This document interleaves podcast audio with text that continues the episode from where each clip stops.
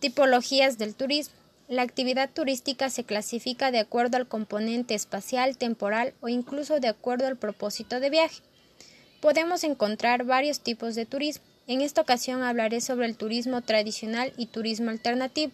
Turismo tradicional. El turismo tradicional, sin duda alguna, es una de las modalidades turísticas con más popularidad y con mayor demanda en México.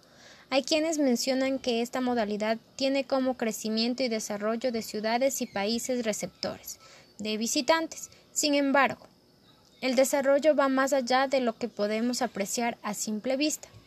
Es complementado por una serie de dimensiones, las cuales conllevan a una mejora, por ejemplo, temas relacionados con el cuidado de los recursos naturales, que sin duda, durante la implementación de esta modalidad turismo tradicional que se lleva a cabo de forma masiva, destruye cada vez más grandes ecosistemas.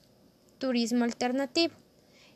Es una corriente de turismo que tiene como objetivo la realización de viajes donde el turista participa en actividades recreativas de contacto con la naturaleza.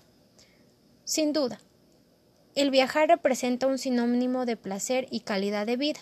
También es una de las formas más expresivas de establecer y desarrollar valores físicos, intelectuales, morales y emocionales.